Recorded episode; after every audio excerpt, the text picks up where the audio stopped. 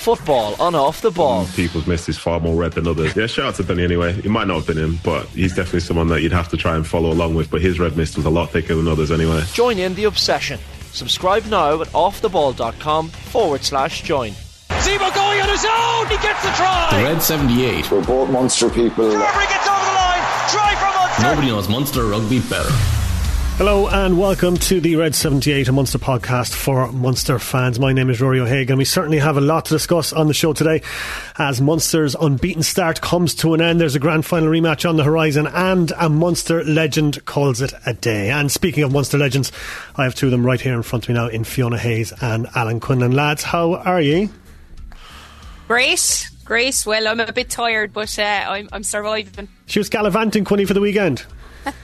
She was off in New York, yes. Um, she looks a bit bit fatigued there. Um, that's a bit insulting, is it? But um, no, she was off in her travels, uh, spreading the Munster gospel in New York for the weekend. Whereas uh, I actually wasn't doing any commentaries this weekend. I watched uh, watched the game Friday night yeah. in in. Um, uh, I can't say I enjoyed it, and then Saturday night I was down in Ennis um, down in the inn in Dromoland oh, yeah. celebrating in Ennis's centenary celebration. Nice. So it was uh, a nice night. It was lovely. Uh, Tony Butler was there, um, who's obviously played the week before. Ethan Coughlan and Conor Moloney, the two other lads that have played with Munster. Um, Ethan played the first two games this season and a few last year. Conor Moloney, if you think back to that Wasps match two years ago over in, in Wasps, he was involved yeah. in that. Mm. So yeah, three three Munster representatives from Ennis and uh, in the men's, and three women as well. You probably know the girls, Alana McInerney, uh, yeah, and Eilish Cahill. Um, I'm coaching them all. I'm coaching them all. Yeah. I have them in, a, in an hour now. I'll, I'll tell him he said hello. yeah, no, but it's lovely to go to a club like that, a celebration. Um, it's difficult in junior rugby, and I'm mm. sure lots of people are involved in junior clubs to teams right, get underage players going, get the women's game going. Um, and to have three girls there playing for Munster is a lovely thing for for um, for Ennis. Uh, mm. Emer Considine was there; yeah. she spoke as well, so it was lovely to meet Emer. She's on her cruise ship at the moment, yeah. um, which is unfortunate. But that was that was my weekend, and uh, yeah, I can't. I, if Briggsy was here, I'd be slagging her about Tottenham lo- losing. yeah. And Liverpool beating Brentford. But look, I, yeah. who do you say? Are you a Liverpool I'm a fan? Liverpool qu- fan. Oh, sorry to hear that. Yeah. We're going to lo- we're going to lose listeners now. Ruairi, yeah. you United us. Uh, no, I'm a Cork City fan, so I spent the weekend in mourning oh, after they were relegated last Friday night. The relegation. Oh, yeah. Uh, so it's been heartbreak in my house. But um, the big question is, Quinny, Fiona, what did you bring back for Alan and me from New York? Um, absolutely nothing, lads. Sorry, I barely bought myself back at this stage. Um, it barely got through the airport with the, the, the, the sick head you probably. yeah, I watched it. I watched the game over. Now I will say that. So it was a, a different mm. type of atmosphere. I got. I I threw on. I saw the second half and I watched the first half. Then when I got home, so look, I brought um uh, some uh, wisdom back to you from from New York. What their wisdom to me was, why aren't you watching American football? Is what they told me. right, we're going to get to that Munster game in just a little bit. First, though, Fiona, plenty of comments uh, generated from uh, from Quinny Sweet yesterday. Certainly, people have a lot to say about Munster's performance against Ulster. Yeah, look, it was good to get all the comments in. Obviously, we can't read them out, but we definitely had a look at them all. And Pat, um, I think, had a good one here. He said the line out struggled again. Um, we had dominance in the scrum early on, um, but lost it. Um, Buckley hasn't come on uh, as he's hoped, and Barron going off was a huge turning point uh, in the game. He said Munster seemed to lack direction after 20 minutes. Um, we had pressure at the end, but a little bit too lateral, and um, not the fast ball to the wings like we were playing last year. Um, Keith Piggott, sloppy performance, but we'll take the away bonus point and move on. Um, they want and Keith is saying next week against the Stormers needs to be a marker for the next three months. Mm. Um, uh, so that's a good one as well. And I suppose Kieran Otuma, before we go down the everything shit route, um, if half of our um, drop passes is stuck, which is true, it would have been a totally different outcome. Murphy didn't help us either, preventing us getting any rhythm going um, for going with some ridiculous decisions. Uh, Quinny, what's your, your take on that one? Hmm. It's difficult. I think um, you know, I think Frank Frank ref in these games, it's always a tough job for yeah. him because of where he's from. That that's the first and foremost. It's, they're difficult games, the derby matches as well. They're there's that little bit more of an edge to them. Um, and they're competitive. I thought the breakdown was was a mess for both sides, and um, yeah. I think Munster this time, you know, fr- referees sometimes make mistakes and they make wrong calls. Um, I don't want to go there this game because mm. I think Munster have known to blame only themselves, I, and we talked yeah. about that. I do think that maybe Frank, there's a couple of decisions could have went either way. Um, both sets of coaches and, and fans will be, you know, arguing. It's a tough job for him, refing into pro derbies. Um, and uh, look, the less that's said about the referee, the better from a Munster point of view, because I think they need to look at themselves. Um, no point in going there. But look, he got decisions wrong for both sides. But I do have have sympathy for Frank because um, it's difficult. Um, when you've players roaring and screaming and the competitive nature of it. Um, but Munster have got to look at themselves this week, I think, and they they'll be. And I look, I've said this many times about Graham Rowntree. I think he's always been honest in his appraisal. I like the fact that he came out. He didn't hide away from this. He didn't talk any rubbish about um, you know small margins, this or that. He said they weren't good enough. He was frustrated. They were inaccurate. Their set piece went to pot. We'll talk about that. Yeah. And I think from an attitude point of view, he'd be disappointed in the attitude of some players there and the fight. I said it last week, um, and I'm not an expert or I'm not uh, right in what I say all the time, but I felt the simplicity of going away to these kind of places. You've got to roll your sleeves up and mm. be hard and be have an edge. And I think, you know, we'll get into the game more. They just lacked a little bit of that. So um, I don't think there's a, a need to start, you know, picking and like the one decision that maybe we're going to talk about Ruairi is the Shane Daly one. We can leave it in a minute or two because yeah. Or do you want me to? yeah, going? no. I think we should talk about that Shane Daly yellow card because I mean, like I've seen people comment online um, interpreting it as um, a yellow card, interpreting it as a red card, and interpreting it as there should be no sanction against Shane Daly. Fiona, what was your view on what happened, and what was your view on on Frank's decision that he arrived at? Look, um, I think that look, I could be wrong here, but I, I hundred percent felt yes, he, he went through the motions, and yes, the way he talked it, you think yellow is the route outcome. I think when a player is unconscious, you ha- that's the first thing I suppose the referee is going to look at, and anything got to do with around that head area. But for me, I just think it was one of those rugby incidents in how he fell into it, and um, I-, I, think a yellow was harsh. But a lot of people will disagree with that. But just in the heat of moment of the game, there was no upright. It was the way he felt. I just felt it was real, um, and they used that term rugby incident uh, a lot, and I think that's hundred percent one of those incidents. Yeah, McIlroy was certainly stumbling forward. Quinny, I just want to point point out um, the actions of Diarmuid Barron and Jack Crowley afterwards. Diarmuid Barron recognised immediately that McIlroy was unconscious, stood over him and called for attention straight away. And then he started to roll over on his side, and Jack Crowley said, No, not happening. So he kept him on his side. So I just wanted to point out Barron and Crowley there. I thought they were magnificent in that situation. But when he, yeah, like. They were, and um, I think it, it, it's. Um, I, I I felt it's very harsh and Shane yeah. Daly. Mm. Um, I don't know what he's supposed to do. Player runs into him. He's not swinging an arm. He's not. Um, he's running across the train. If he's not there, it's uh, you know what, what's he supposed to do? Um, look, these ones people have varying opinions on it. I don't mm. think there was any foul play from Shane Daly, and I yeah. think it was a very harsh yellow card. I don't think it was a penalty. It should have went back for the original penalty. Um, so I think it was a harsh yellow card for me. Um, thankfully, Ethan McIlroy was able to get back up on his feet. Look, you, sometimes we forget the player welfare in, this, in these situations. Yeah. It was just an unfortunate incident. Yeah, Ulster confirmed today that uh, Ethan McIlroy had a concussion, and a facial fracture. We wish him a very, very speedy recovery from that. Um, the comments, Fiona, that we were reading, a lot of them touched on the lineout, um, and uh, I suppose it had just broken down from Munster across the game. What was your view on it, particularly in the second half when Munster made a couple of changes? Yeah, just look, it wasn't firing. There was a few changes. I suppose you could. There was one incident that really stands out to me as well, which was just the touch of the ball wrong when you, when Tom Ahern like defensively got up and he got his hand across to, to almost steal that Ulster line out. Uh, you know, they went on and scored a try off. That would that would have been a huge moment in the game, and I suppose we would have been talking how good defensively he'd come into it. Um, the line out has been hit and miss, and uh, you know, a lot of the tweets that came in, it's it's around that hooker area, and I suppose with Barron out, we we don't know if he's going to be out hundred percent, but with concussion and return to play calls, you probably are looking at, at this week, I would imagine.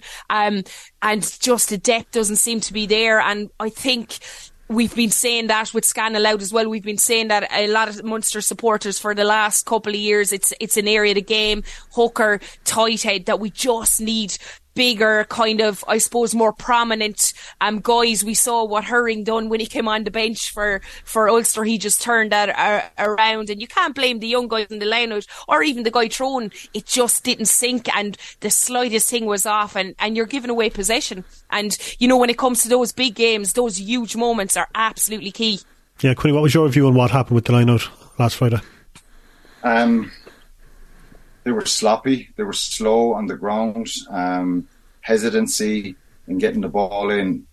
You're always going to get one or two. Um, you're going to get pressure at this level on your line out throughout a game, and you know you may not. Uh, I think if if a line out is stolen off you legitimately and and um, you know brilliant defence by the opposition, sometimes you've got to applaud that. But I think Munster were really slow and sluggish in getting the ball into the line out.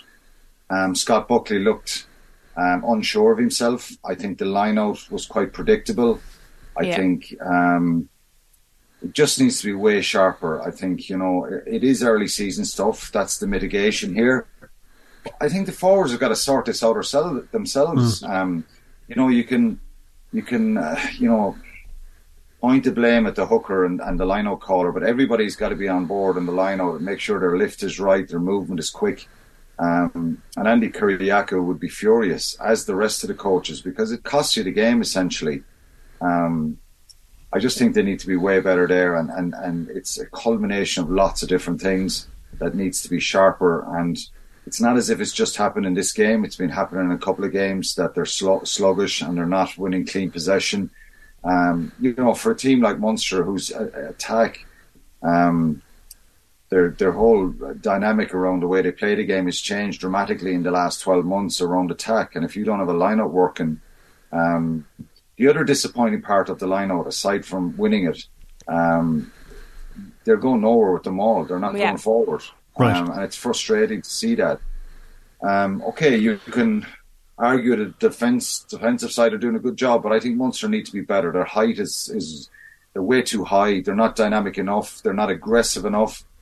And I think that summed up the whole performance the other night. Uh, lack of urgency, lack of aggression, and they'll see that. They'll have seen it yesterday when they went in for the videos. The coaches will have shown them that. Um, and as I said, the head coach came out and, and spoke about mm. that hmm. stuff. So they need to be better. They need to learn here the players quickly because, um, you know, you can, and of course it's human nature. You can have a game like this where you're just a little bit off it and maybe the worst thing that happened Munster was they started the game well and got two tries and were quite comfortable. You know, Munster didn't have to overextend themselves early, so you need leaders in that situation to just be ruthless and, and, and I think they need to be hard on themselves, you know. Um, it just probably was, there's no probably, it just wasn't good enough on, on Friday night because that was certainly three points that they, they left behind them. Yeah, and with that with that maul as well. Sorry, just around that, like I've been I've been crying out for a few transfers, a, a few change in direction in how they're attacking that maul. It seems to be the same setup. Yes, it's going to different areas of the line out, but there's no innovativeness around it, or they don't they're not changing anything. Last year they got great yards, and we know what a weapon the maul was. But like obviously defenders have studied it. Um, teams are looking looking at it now and it's an area, and Ulster were, were the same, you know, Ulster's maul last year was spectacular at times, but it's, the defence of Mauls has gotten better and better, and I just feel like Munster aren't changing up where they're going or the speed at, at how they're getting in there. When they're doing a maul, it's it's sluggish, it's slow, and um, you know, uh, another thing, Quinny, I was thinking, like with O'Donoghue out, O'Mahony, like those leaders in the line out. Is, is there any, you know, the young guys are, are they are they nervous going in? In, being the pack leader, making those huge calls. I know we the hooker as captain, but like making those calls, it it seems so slow, you know, on the ground. Everything is kind of structured. And with Jack, I thought in the last couple of weeks when he was in there and things were going against them, he changed it up. He brought, you know, he went to that simple throw to the front and brought a little bit of speed about it, but they didn't seem to do that in the Ulster game at all. Yeah, I don't always agree with the, the just throw to two and you'll because no. Munster try. No, I'm not saying that, suggesting that, that that's all you're saying. Yeah, I think there's more at play here. Like Ulster actually defended the front of the liner when Munster tried to hit hit it towards the front twice, and they lost both lineouts. They were stolen. Really good defence from Munster, from Ulster, but shorten your lineout. The mm. movement is too slow. They're, they're not dynamic enough. Yeah players need to learn themselves. When, when I played with Munster, which is a good while ago, um, I remember going in Mondays, Tuesdays, and two packs coming together in the Indoor Arena in UL, and the competitiveness of the lineouts was just at a level that was out of this world. Now, you've a lot of characters there and big lineout internationals, you know, O'Connell, uh, Mick O'Driscoll, really big lineout leaders, you know, really intelligent callers. Um, you know, Paul was obviously at a, a at a, an incredible level, but Miko was a brilliant lineout operator as well. You had Donnacha Ryan, who was learning off those guys, who was superb.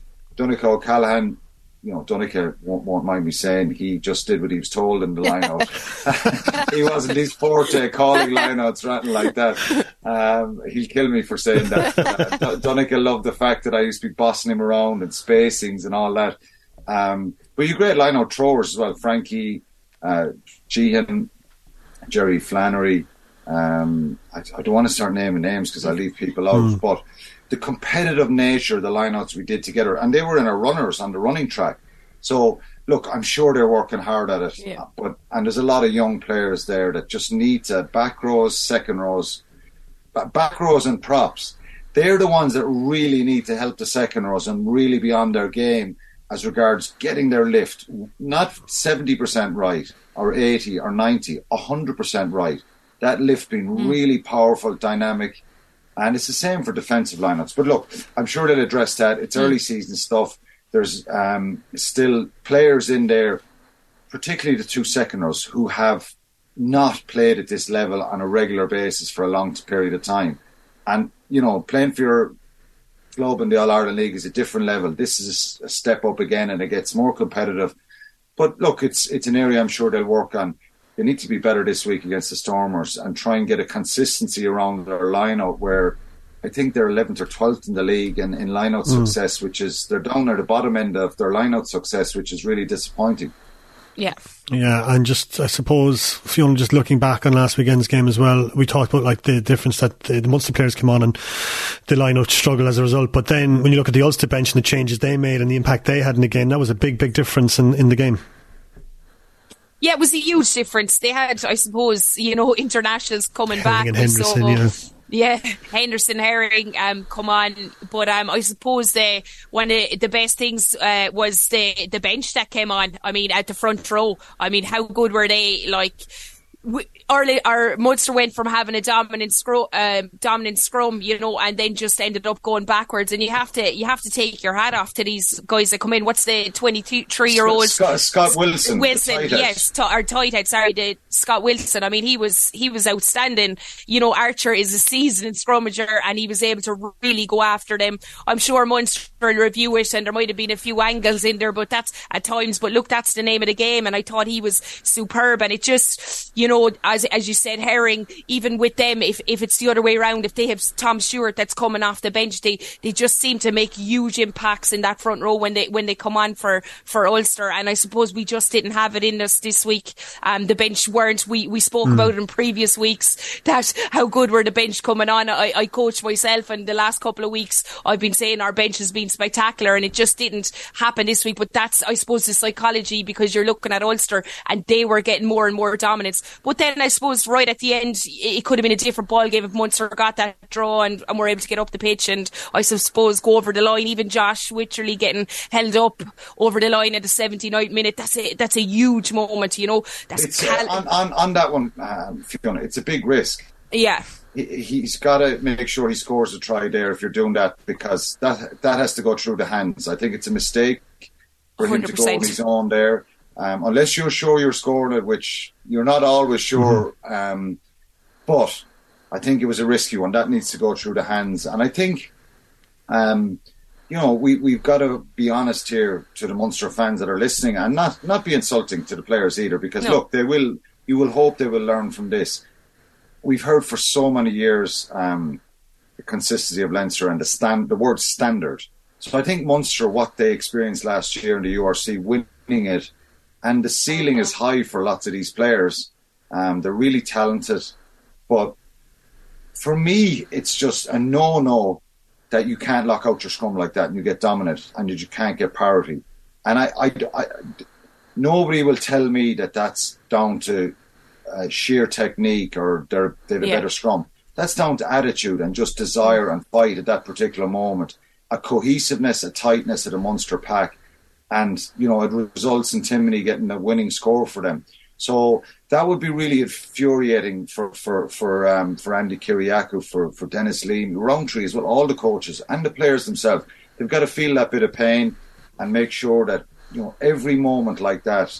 Um, as I said, the lot it's a bit of a lottery to line out sometimes, okay, but you want to win matches, you got to lock out that scrum, Yeah, make sure. 100%. Now, to be fair, Thomas Ahern goes up and nearly he steals the line out, but it goes through his hands and Yeah. knocks it on, which led to that scrum. So look, a bit a bit unlucky there, but I think they were absorbing too much pressure in that whole second half.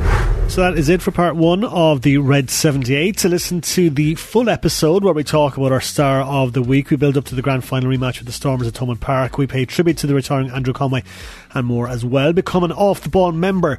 Check out offtheball.com forward slash join for all the details. You can become a member on the Off the Ball app, Apple, Spotify, or YouTube for nine ninety nine a month. The Red 78. Nobody knows Munster rugby better. I'd like to think I know a lot.